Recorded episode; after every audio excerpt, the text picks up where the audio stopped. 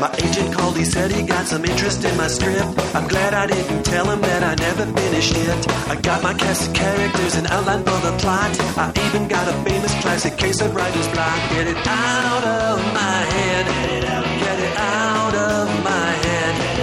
Get it out of my head. Get it out of my head. Get it out of your head and onto the page. Get it out of your head and onto the page. Get it out of your head and onto the page. Get it out of your head and onto the page. Welcome to On the Page. This is the podcast that answers all of your questions about the craft and business of screenwriting. My name is Pilar Alessandra, and I'm the instructor and script consultant here at On the Page.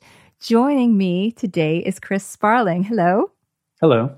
How okay. Are you? It's so good to see you. Okay, here's the deal. You too. Here's the deal. Chris Sparling. It's Chris Sparling and this podcast. Chris goes back to 2012, episode 263. That was the last time you were on the show, right? In a different environment. Yeah. Completely different environment. Yeah. We are now on episode 650 something. Okay. Oh, wow. Yeah, I know. Okay. You were last on episode 263. All right. Got it. And in all this time, we've done only in-person podcasts, including when you were in LA. Okay. Yeah. Right. And this is going to be the first time that we've ever done it through Zoom or through any kind of remote viewing experience. Okay. So I'm very excited that you're the first person. And it makes complete sense because of how you have pursued your career over the years. Right. But before we get into that, I want to let everybody know about Chris Sparling. The time that he was on in 2012, he was speaking about his 2010 film Buried, starring Ryan Reynolds, for which he won Best Original Screenplay from the National Board of Review of Motion Pictures. This movie is something that I'm always telling my clients and students to watch because it involves one man somewhat buried alive in a box with a phone. Go. That's the whole movie. And it is thrilling. It is really, really amazing. Now, since then, The Sea of Trees, which he wrote and produced, starring Matthew McConaughey and Naomi Watts, and directed by Gus Van Sant, was nominated for the Palme d'Or at the 2015 Cannes Film Festival. Not too shabby, Chris. And was released by A24. Now, after adapting the novel Down a Dark Hall for Lionsgate Films and The Warning for Moreno Films, Chris is now adapting the Stephen King novel The Talisman for Steven Spielberg's Amblin Entertainment, of which I am familiar. And his latest film, Mercy, which he wrote and directed for Netflix, was released in 2016. I'm in the middle of watching it right now. Don't tell me what happened. Oh, okay. Okay. And Greenland, a thriller he wrote starring Gerard Butler, is slated for release in 2020. Holy cats. That's a lot of work since I last talked to you in 2012. Yeah. Oh, I think you're going to say, holy cow, like, what does it mean released in 2020? Because I was going to say, honestly, I don't know. I don't know what that means anymore. Yeah. Actually, maybe we should talk about that. So what would be the best case scenario for you since everything seems to be on hold? Yeah, it's I mean, I've been on both ends of it between my next directing project, which was supposed to be shooting basically like in a month and a half. I was supposed to start shooting. That's on hold, I don't know, indefinitely at this point. And then Greenland was, I think, originally slated to come out in June. And that, although it wasn't officially announced, that was the case. And then that's been pushed indefinitely too. I don't know. There might be a new tentative release date. Hopefully there is, but I mean, it's just kind of the world we're in at the moment. How do you feel about, I mean, there are some studios that are releasing things in the theaters and then doing sort of more of a pay-per-view experience. So it's not exactly streaming, like you just get it on Netflix, you pay like $20. Like The Invisible Man just did that, for example. Do you think that's a good way to go? I think it is for certain films. I think with Greenland, it's a big movie, you know? So, I mean, I feel like, it's not to say I don't think that's a viable way to do it, but I think I just think if there's a chance, and then obviously frankly, I would prefer to see it on a big screen. I mean, so I'm just me being greedy and wanting that. So yeah, I mean, we'll see. I honestly don't know. I'm not being coy. I just don't know what the release plan is now for that or any movie really. Now tell me, Tell me about Greenland. Did you direct it as well? No, I wrote Greenland. It was an original spec of mine it kind of had an interesting life. First, it was a movie that Neil Blomkamp was attached to direct with Chris Evans starring in it.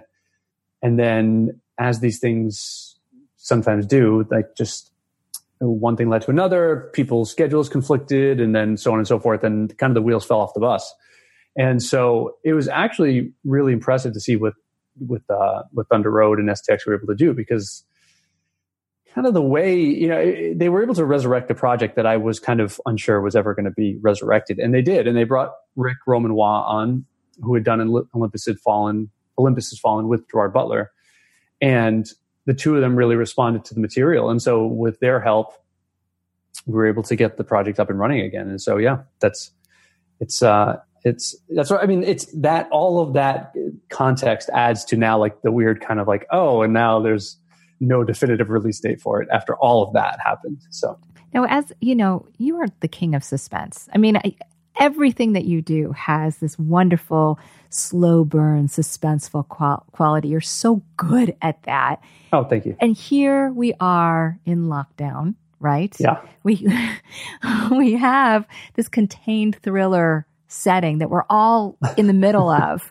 Thriller life. Yeah. Yeah. Does a movie a day come to mind for you? No. And I'll give you the kind of the Cliff Notes version of my experience so far with this new semi-normal, I guess. And so I was away with some buddies of mine. We do a kind of a guys trip every year. We go down to the Caribbean. A friend of ours owns a bar down there, so we go down there and just kind of party for like 3 or 4 days, 5 days.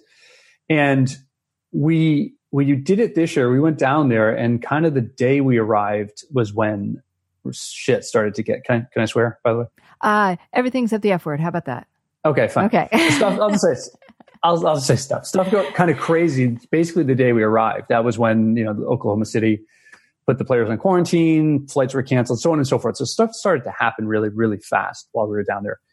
And you wouldn't know it there, because it's not like St. John is, it's a U.S. virgin island, but it's 2/3 of the island is nature preserve. So it's very kind of remote, very just relaxing, chill sort of place. Empty beaches, and so anyway, it wasn't on people's radar, but naturally I'm getting the phone calls from my wife, and so are my friends from their wives and everything else about what's going on here. And we just, at a certain point, we're like, this is just getting crazy fast. And so we just kind of pulled the ripcord and we left early. We were supposed to stay for another, I think, 2 or 3 days, and we ended up leaving early. And I felt like, I didn't want to get stuck down there. I had no idea. I knew flights were being prevented from coming in from certain places. And I was like, God, I don't know. This might be next. I felt like I was in the last scene in Argo, where they're just like dying to get off the ground in the plane. And I was like, I was the same way. I'm like, get me off this island. And so, long story short, I came home, ended up going, even though I wasn't in any way in a quote unquote hot zone at that point.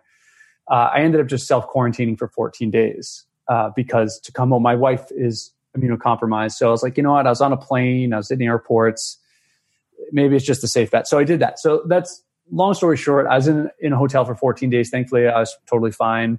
Still am. Now I'm home. But what I'm getting at is, with all of that time and being in a hotel, and all, I had no new story ideas. I had no ambition. I had none of it. It all went out the window. It was like the opposite. You would think, hey, this is like a writer's paradise, right? Like, just, you have all this time to yourself and, no distractions and everything else. And I didn't get anything done. Nothing. So I think a lot of people are going through that right now, because I am getting a lot of people going, I'm beating myself up. All I've wanted is time to write, and now I can't focus, and I just can't concentrate, and I have to cancel, or I can't be there, or something like that, as far as deadlines they've made with me or whatever. And and I get it. There is something about when you have all this time, but there's all this worry sort of shadowing it, Yeah. However, that said, like, what I'm hearing is you managed to get yourself 14 days in a hotel. Sweet. Right. I wish I thought of that. Yeah.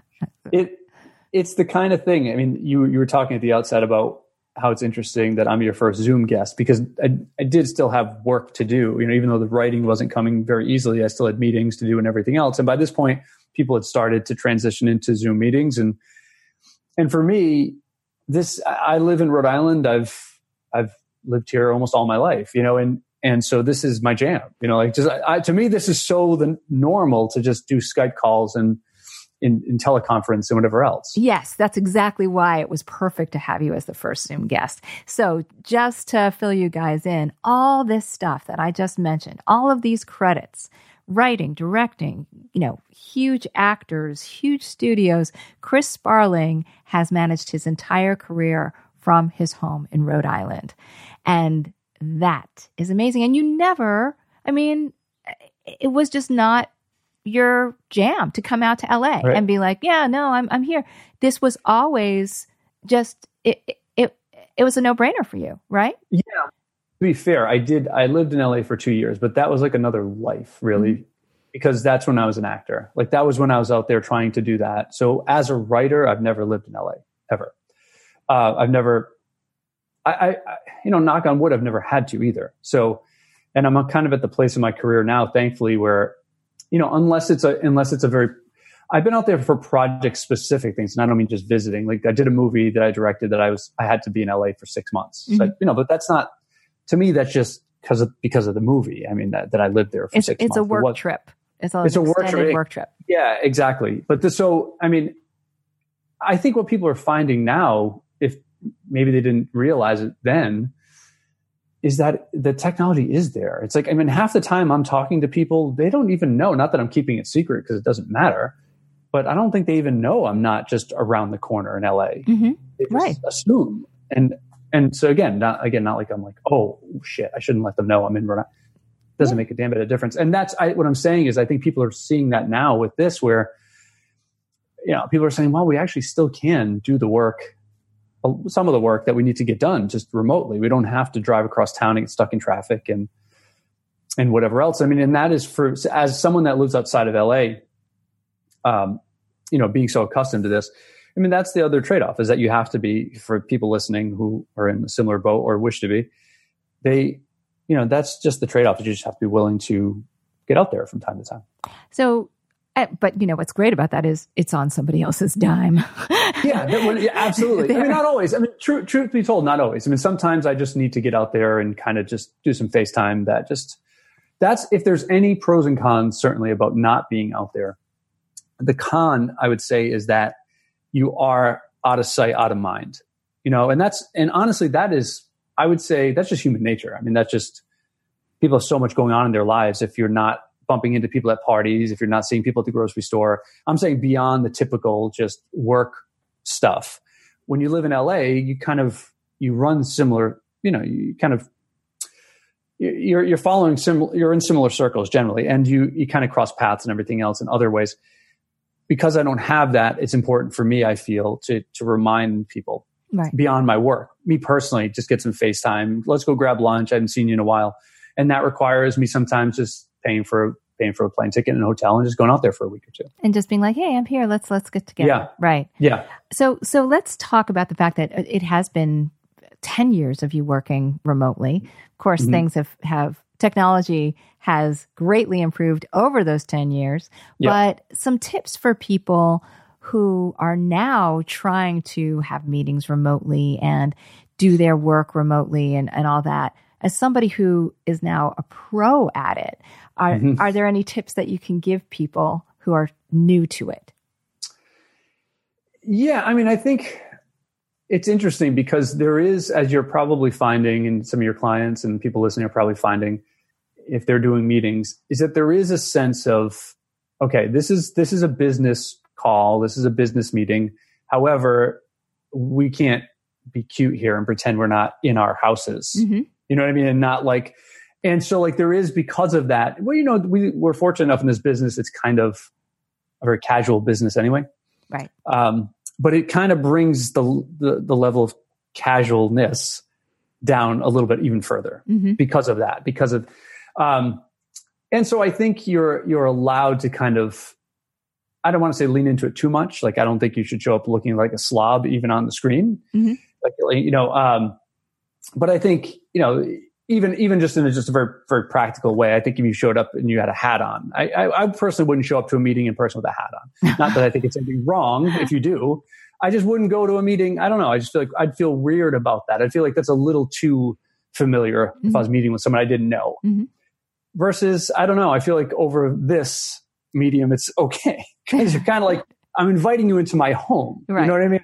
Yeah, it's having a baseball hat on. Sorry about that, but I'm, it's here. This is part of my environment. And I would imagine too that when we're so interested in how writers personally connect to their material, that there's a story that's told in the background right now. Like I'm looking at a movie poster to your left, and in the back. These are both movies that you've done, right? Yeah, these are mine. I'm very snobby. I only hang up my movies. You've got a guitar there, I do. So I can hardly play. Yeah, so all these things that people are sort of seeking for small talk connections in an executive's office, right? You immediately can cut the fat of that. I would imagine there's some like, oh wow, do you play? That kind of stuff, right? That you could jump into just from environment, absolutely. Because you do that, right? Especially like when you're starting out and you're doing the general meeting tours and everything else, and you're kind of. It's almost just as awkward for you as it is for the exec, because it's like you're both trying to make small talk and you want, it always starts off with just getting to know you phase. And, part of what you're doing is, kind of looking around the office furtively and noticing things like you're saying. He's like, oh, and I think people decorate their office to some degree.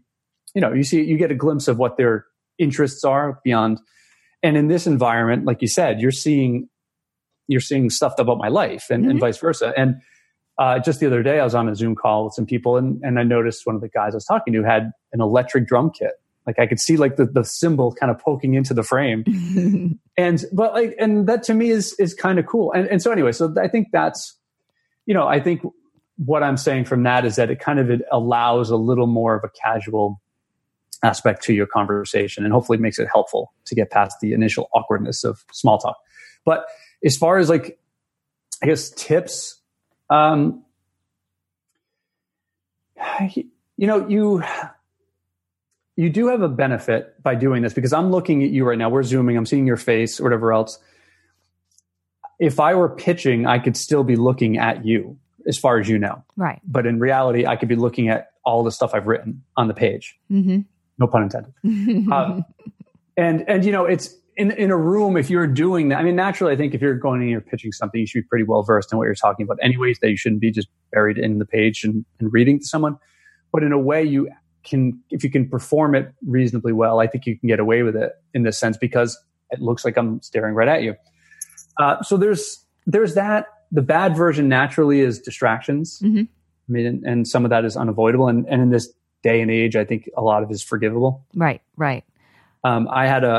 I had a Skype call years ago. It's so long ago, I might have actually mentioned it. I don't know. I might have mentioned it in the last time we did the podcast. And because it was the bad version of all this. I was Skyping with people I didn't know. So there wasn't even like this familiar, hey, we're just bullshitting. We know each other and this is okay. Things go wrong. It's totally brand new people. And I remember my wife's cat snuck into the room that I was in. And I saw it walk in. I kind of like looked off screen. And I was like, all right, well, big deal. So it was kind of on the bed or whatever else. And so all of a sudden I'm talking. And the cat all of a sudden is going, ugh! Ugh! And I'm going, oh my God. And in my head, I'm thinking, oh my God. But I'm thinking, all right, maybe they don't hear it. All right. So I kept talking. And then about 30 seconds later, ugh! And then, and so then finally there's dead silence. And they're like, what's that? It's just my cat. I'm sorry. It's my cat throwing up. Sorry. So, I mean, like as I was saying before, like you kind of can lower your guard a little bit, but at the same time, naturally, there's still a level of professionalism you should stick to. Like maybe cat's not throwing up and whatever else. I have a very practical question. Now you mentioned the idea that, you know what, if you do it well, you can cheat a tiny bit when you're pitching where you can't in office, right? In terms of placing your notes in a certain way that makes it look like you're talking to somebody. Now people have you know, there was a time when I was reviewing AFM video pitches, okay? Mm-hmm. And it was so frustrating because so many people were very good at that. And then they got on stage in front of 500 people and just blew it because they hadn't memorized it. That said, I was like, bravo for fooling me. So where should you place those notes so that it looks like you're talking to somebody, but that you can read at the same time? Like, put it right on the computer screen and do a share? Yeah? Yeah. Cool. Well, yeah, because it would just be front and center. Like, I'm looking at you right now. I could instead be looking at the pages. So, yeah, that's pretty common. That's what I'm saying. These are all things that, to me, not like that I'm giving some masterful tip here by saying, read your pages. But you can do it. It's just something that you can do with in this sort of medium, whereas you probably couldn't or shouldn't in the room just be reading off a page. You know, again, this is all kind of just second nature for me. It's one little thing I do, and this is not a tip. This is just a weird thing I do a lot of times where I'm giving away my little secret here. Like, a lot of times if I'm getting on Skype or whatever else for video chat, I'll get on, but I'll purposely keep my camera off for like 5 to 10 seconds. Oh, right. It's a real dick move, but I do it. It's because only because, like, if you're meeting someone for the first time, there's the initial thing of, like, you're seeing, if you don't know them, you're seeing what they look like and they're seeing what you look like. But for some reason, I don't want to do that at the same time. Like, I want to be like, see who you are. Okay. And I'm getting a sense of, I'm looking at you. And now I'm talking to you. Oh my God. People listen to this and be like, oh, that son of a bitch did that to me. And he was all like, acting like... They could be talking about you like, God, I got to meet with this a-hole, right? And you're getting a little... No. I mean, like, I would keep the audio on and I'd say, like, hold on a second. Can't get the video up. Hold on one second. I'm just like waiting, so just kind of getting myself situated, ready to do it. Just be like, okay, you know, let me get one last look, make sure my hair looks okay. And then... All right, cool. Oh, there it is. I did. Oh, my bad. You're awful, and I'm going to steal that. I like that very much. Okay. Like last looks. Yeah. Look. Yeah. You use the technology. That's right. One last thing about working this way, and then we're going to get into, you know, what you really do, which is the work. Mm-hmm. But do you have any way that you organize your work and meeting time to keep up on an industry level, mm-hmm.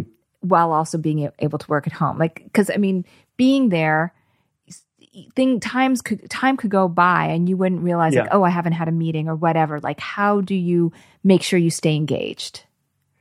Working well, this is how this has been different for me, is that, you know, quote unquote working from home for me isn't usually the case, because mm-hmm. I tend to not actually work from home because I like to be around people. So I will normally go to like a coffee shop or whatever else and work.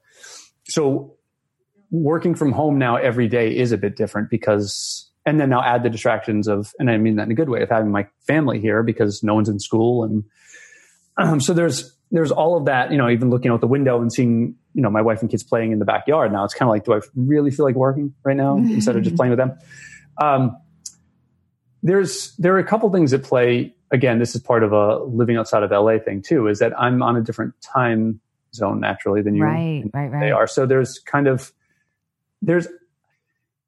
I'll fully answer the question in a second. So obviously things don't really, the earliest phone calls I'm getting are around noon, mm-hmm. my time, you know, so around 9 or maybe a little earlier slightly, but that's about it. So like I could get quite a bit of writing work done before that stuff starts happening. So I'm plotting out my day. I'll generally know, you know, if I'm having calls, they're probably going to be later in the day. So, and then from a practical standpoint about like getting work done, I found a little, again, if you want to call it a tip or a trick, I don't know, something that works for me is to immediately get to work. Ideally, if you're working from home, you can do this, but even if you're not, just go to where you're going. Don't listen, especially now, don't listen to the news or, you know, watch the news. Don't read anything. Really, I mean, honestly, don't even talk to anybody if you can. Just immediately sit down and start working, and plug for 2 hours. You have to work for 2 hours before you can stop, before you can check Twitter, before you can check your email, before you can do anything, check how awful the world is for that day, you know, all these things. And I don't know why it works. It's not something I really came up with, as much as I've heard, you know, people that kind of study that sort of stuff say it's an effective strategy. I would imagine it has something to do with, if the goal is output, you don't want to start with an immediate influx of input. Makes sense. And I used to be the exact opposite way. I used to think of it like, oh, if I, you know, again, no science behind what I'm about to say, but just me being stupid. Like, I used to think, oh, you know, I want to kind of prep my mind. You know, I want to like get, you know, check out this and read some news stories. I don't mean recently, I mean, whatever, just like do this, do that, write some emails. And then, because that'll get me warmed up for writing. But in reality, all it ever did was just suck up an enormous amount of time and then distract me. And then my mind was like all over the place. And because now I'm thinking about the story I read, or the email, or the text from my mother that pissed me off, or I thought was great, whatever it was. But now all of these things that are now floating around in your head, and just, there's something interesting about having that blank slate and utilizing it purely, you know, pure for the sake of output. And it seems effective. So I like that tip. I like that a lot. Yeah. Okay. Let's talk about the stuff that you've written. So it's been, you know, there was Buried. There was the guy in the box. I'm telling you, brilliant. I still don't know how you did it. I think my question to you was, how did you do that? But anyway, it's just, wow. There have been movies with actual people, other people in them since. Yes. Yes. What has been, you know, some things that you've learned or has changed your mind about writing, or... I mean, a 10-year journey. Hit me with something that has changed for you since the last time we talked, or it's something you've learned about. Well, yeah, for sure. It has to do with what you said about starting off with a movie like that, because I can say pretty confidently that looking back, it's not bad at all. In fact, I think it's probably good to have a niche of some kind, or niche, however you say that word.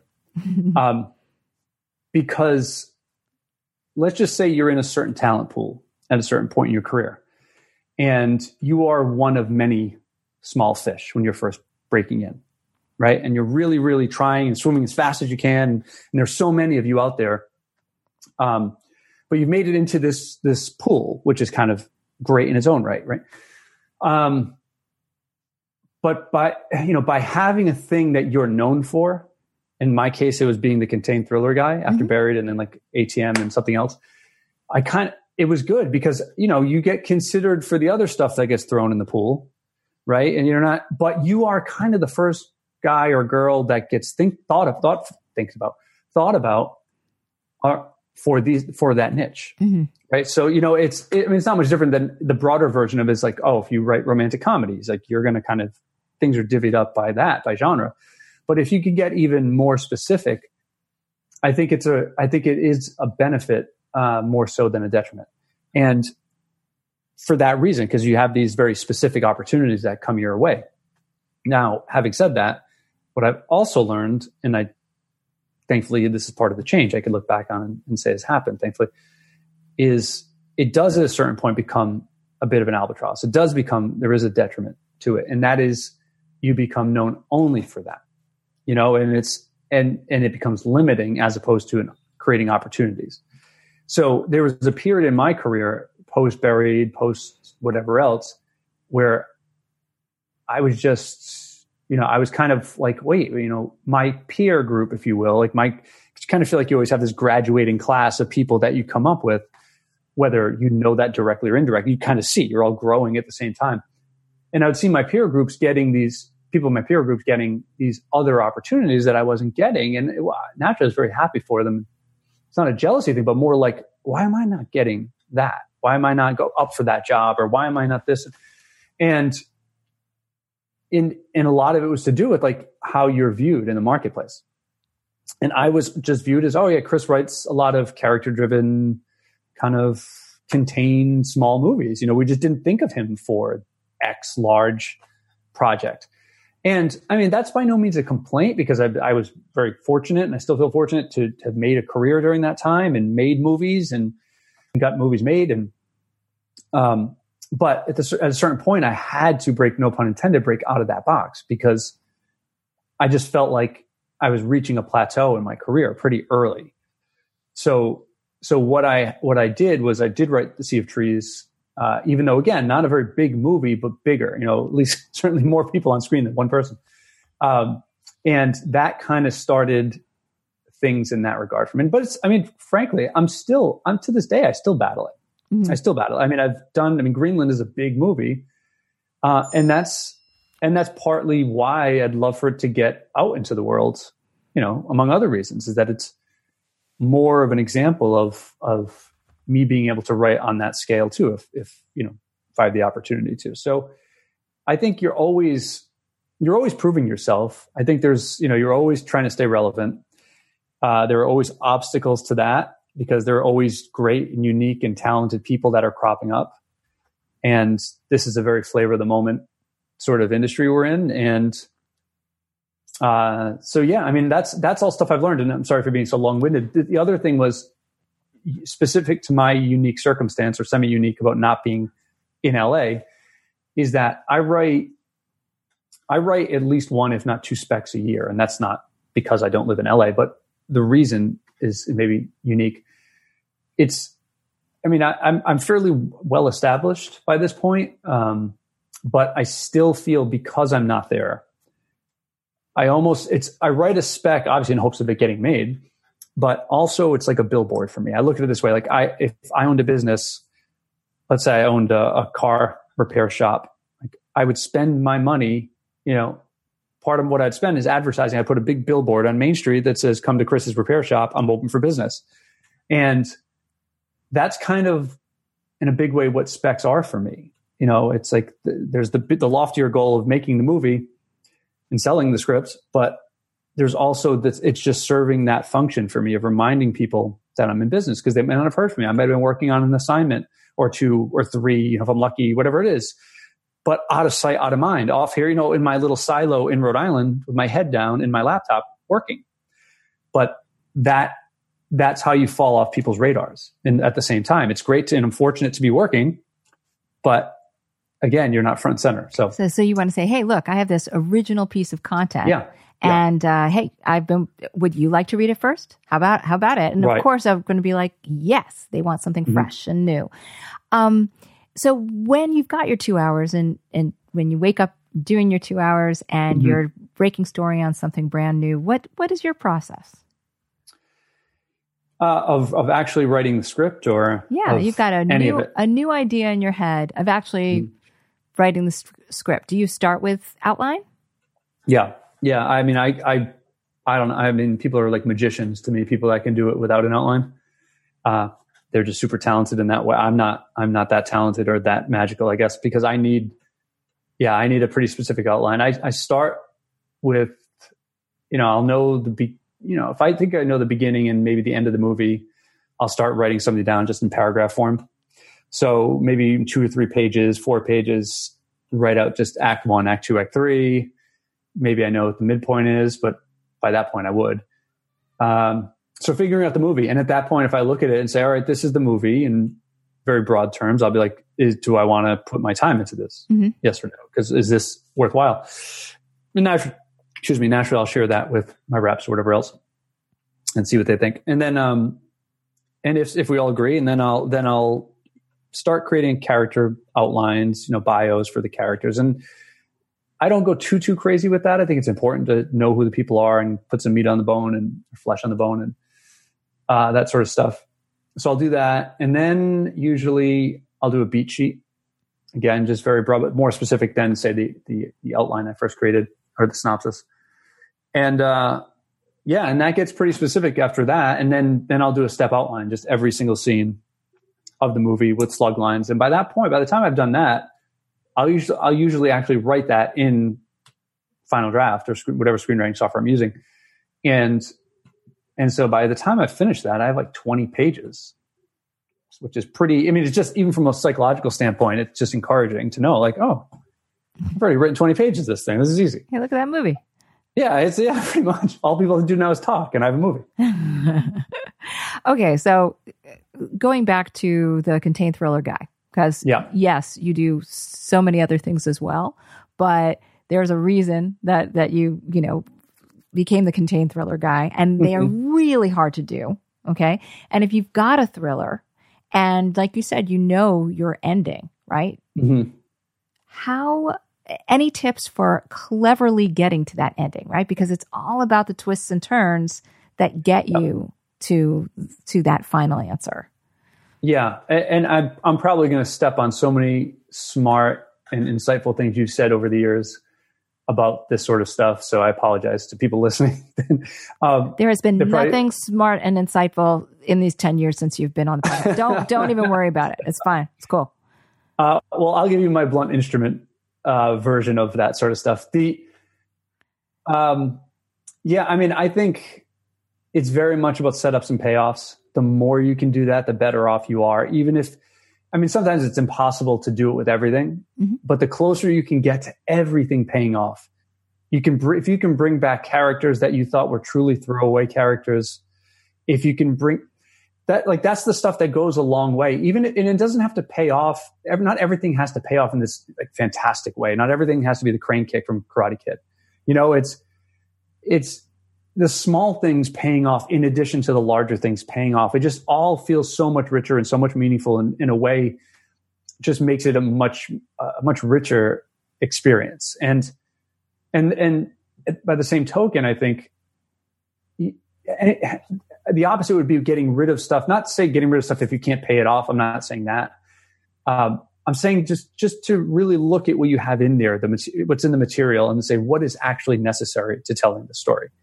What is, and it's stuff people have heard about, combining characters and stuff like that. But also it's even on a granular level, it's like what you're writing and the details you're including about when you're say setting up a scene. Finding a way to describe a room that you're in a way that's interesting to read, but doesn't get into details that just really have no bearing, but still provide that texture to what's going on and what the character looks like. And it is a balance. You learn the balance, but it is a balance because you don't want things to seem flat and one dimensional, and just in the case of a room, like you don't want it. Well, what's the room? What is it like? Or you meet a person. Well, what do you mean? They're tall. Mm-hmm. What does that just mean?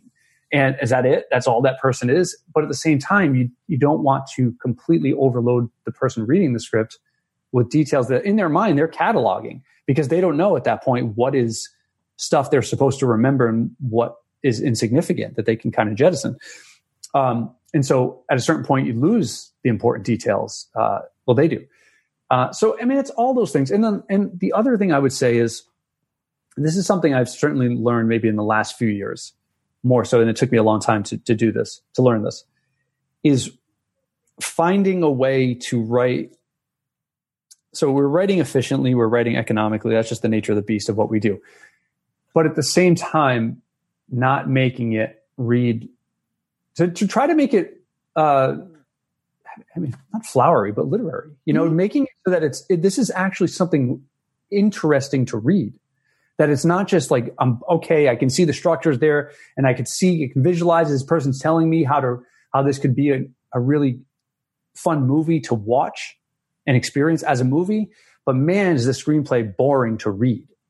Right. And that is something in the last few years I've really kind of done a lot of work on in my own craft, where I've like, all right, how can I be just a better writer in addition to be a better screenwriter? How can I combine those two so that when the person is reading my scripts, or people are reading my scripts, it's like, yeah, I actually enjoyed the read a lot. Even if the ultimate takeaway, naturally you want them to, more than anything, like the screenplay for what it can become. But even in instances where like, oh, maybe it wasn't setting the world on fire, the takeaway is that at least people are like really well written. Like, and not in the condescending pat your head, like I have to say something nice, so maybe I'll just say it was nice written, well written. I think it goes a long way because, I wish if there's anything I could have told myself earlier on in my career was that, among other things, probably, because that, especially when you're just starting out, that's when you're a lot of times your stuff being read by assistants and whatever else. And those are the people that unfortunately are not being paid enough, and they're being sent home to read like God knows how many scripts over a weekend. And if you can at least provide them with an enjoyable experience in the read itself, then I think it just leaves someone with a feeling of appreciation, if nothing else. I absolutely agree. And it's interesting. You hit on so many points. The first, just backing up to like the thriller element of it. And you said, well, you want to pay off the things you've set up.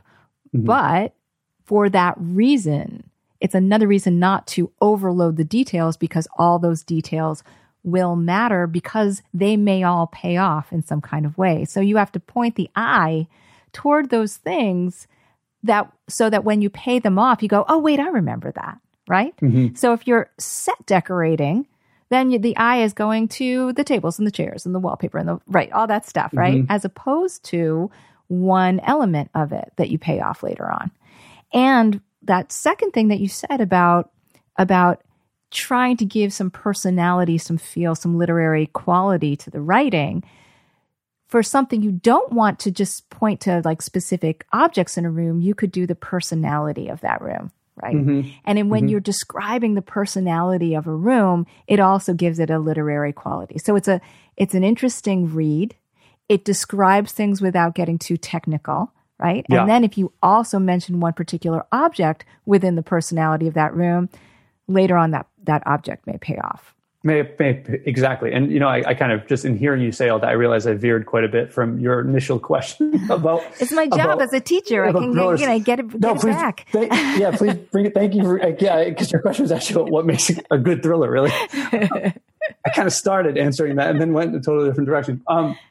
But getting back to where I started, set up some payoffs, but also we love mysteries. I mean, that's, I think, what makes a great thriller too, is obviously not letting the audience get ahead of your characters, but constantly just, and you know, I guess cliffhangers are, that's not the exact way to describe it, but things that are constantly getting the person to want to know what's happening next, as opposed to providing, leaving stones unturned, you know, where it's like, you gave them just enough. You didn't give them everything.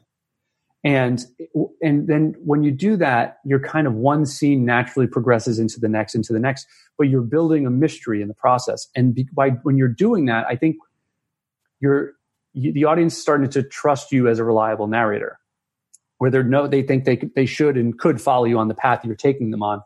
And then as a result, when you kind of then turn things on their ear, the audience doesn't feel like it was just like a cheap move. Like mm-hmm. It didn't feel, you know, it felt earned. And also it kind of, they talking about appreciating things. They appreciate the twist. They appreciate, like they don't feel like, they didn't feel like it was a stunt.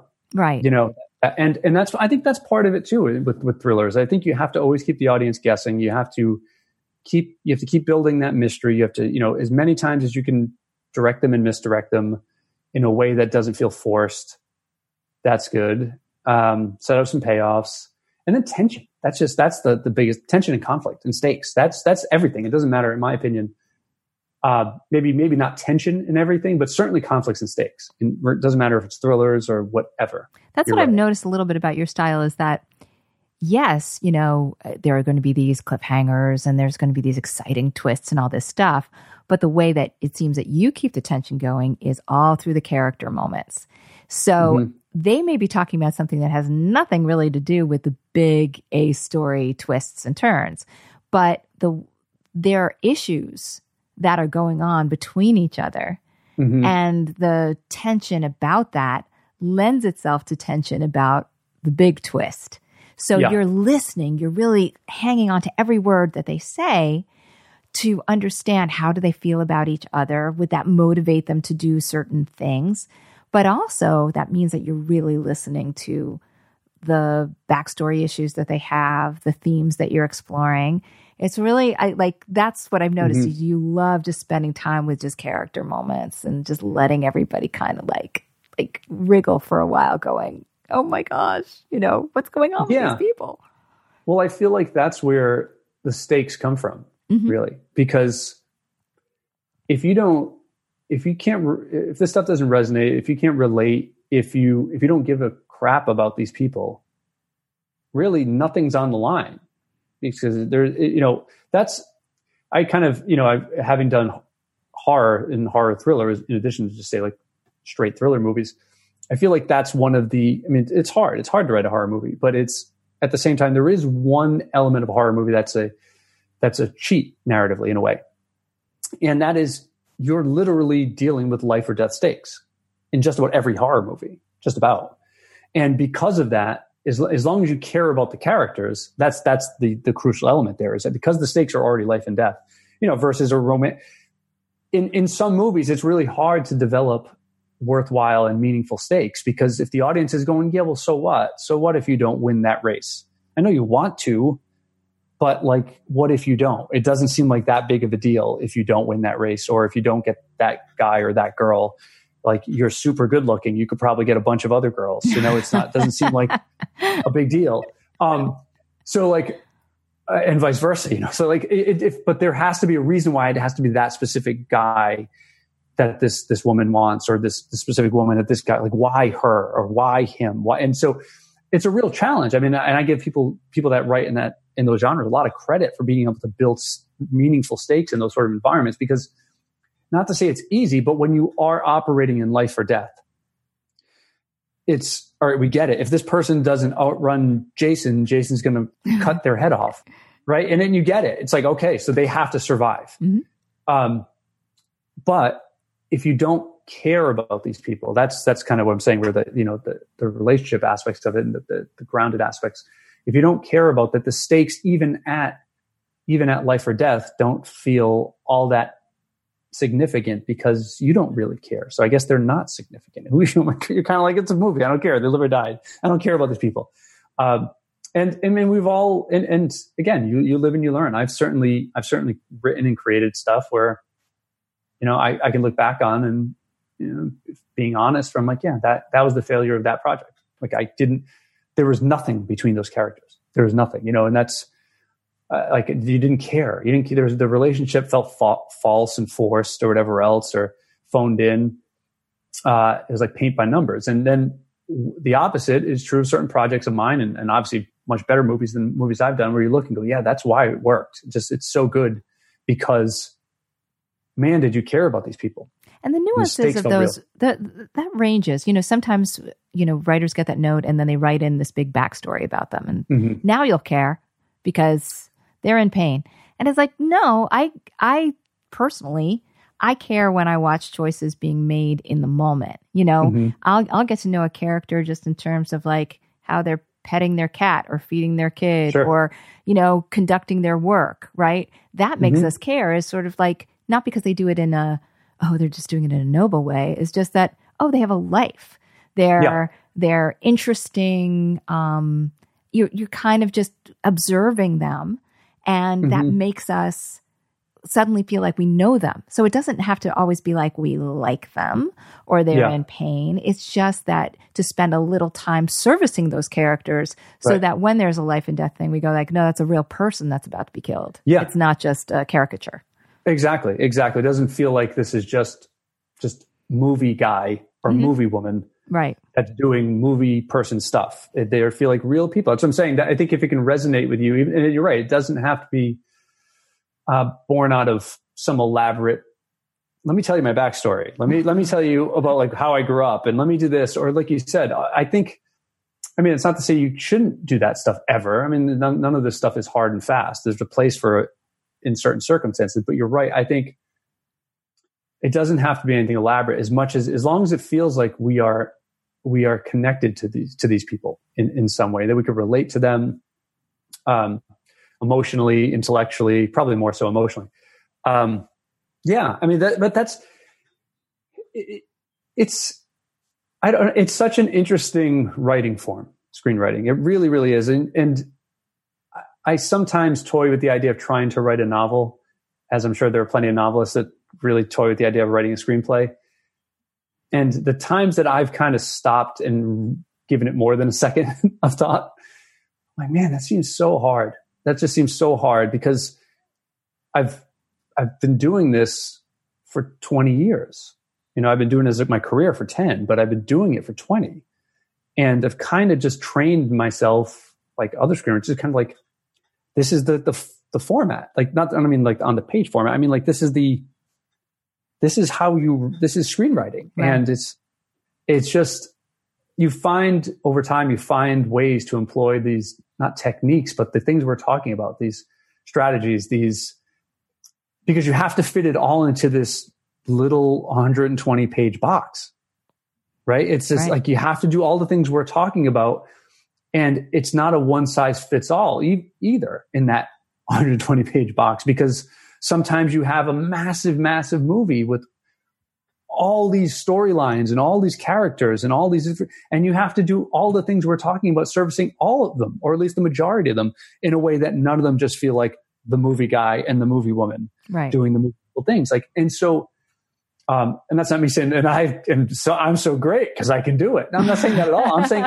it's still, that's, it's always a challenge every time for everybody. And for me, for the next person. And it's just, I think if there's anything experience teaches you, is like, you start to just accept, yeah, that's the program. Like that's what it entails. So, all right, I know what, all right, it's this project. All right, well, I have to figure out a way somehow, I guess, to fit it in this particular thing. Doesn't mean I'm going to be successful at it though, but you know, that's the drill. Well, so far you've been pretty successful. Chris, I'm really, first of all, it was, I had in my head like, oh, I've got to do some Zoom podcasts. And then bring into my inbox came a letter from Chris Sparling going, hey, I'm bored. You want to do a podcast? And I was like, this is great. What else can I think up that will just come into my inbox? You were such a gift to get in touch with me. And this has been an awesome podcast. Thank you so much, Chris. Thank you. Really appreciate it. Thank you. It's so good to see you and talk to you. I could, to see you too. Yeah. And talk to you. And if you're going to point people to check out your work or look for stuff, should they keep an eye out for Greenland for whenever it does come out? Yes. I mean, it's more a statement on what will come of our world in the next few months, more than the movie industry, I think. But let's cross our fingers that everyone's going to be as safe as possible, and then the movie industry will come back, and with it, Greenland in 2020. That would be wonderful. And is there anything else do you like to stay in touch with via Twitter or anything like that? I'm at Chris Sparling. I've actually been off Twitter for the past week. I've done social media distancing. Good for you. Just because it's just become too much. Too much, just crazy. I can't do it. So if you, I apologize. So that is to say, well, that too. But yeah, in general, it's just, so if anyone listening wants to reach out, please do. But know that I'm not checking much at all. But so I'm not ignoring anyone. I do definitely. So watch a few Chris Sparling movies instead. Look out for Greenland. Go back and watch Buried and study it. Check out The Sea of Trees. And then also the adaptation of Stephen King's The Talisman. We didn't even talk about that. When is that coming out? That could be a long time coming at this point. I think we need to have you back on just so we can talk about adapting Stephen King stuff. Okay. Fair enough. All right. Fair enough. Deal. I'll read the book and then we'll have you back on. Yeah, right. Okay. All right. So that may take a long time. But not this long, not 8 years like this one took. Okay, so thank you very much to Chris Sparling. I want to remind everybody, go to onthepage.tv. I'm doing online classes, and it's so funny because today's class was all about setting things up and paying them off. Oh, nice. A lot of what you were talking about, and also creating a paragraph outline. All this stuff. So, you know, we teach some good habits at On the Page. You can check out the classes. The next one will be the online rewrite class. It is a 4-part class at the end of May. The 4th part is with career coach Lee Jessup. So she'll be talking about the business side of it. So I'd love to see you guys there. Check it out. If anybody wants to watch anything that's already in play, you can just get in touch with me and we'll figure out how to make that happen. Thank you again, Chris. You rock. You. Now you get to go out and play with your kids. That's right. That's okay. Right. All right. You're out of the hostage situation that is this podcast. Stay in touch. Let me know what's going on, okay? Yeah, likewise. All right. Thanks to Chris. Thanks to all of you for listening, and have a good writing week.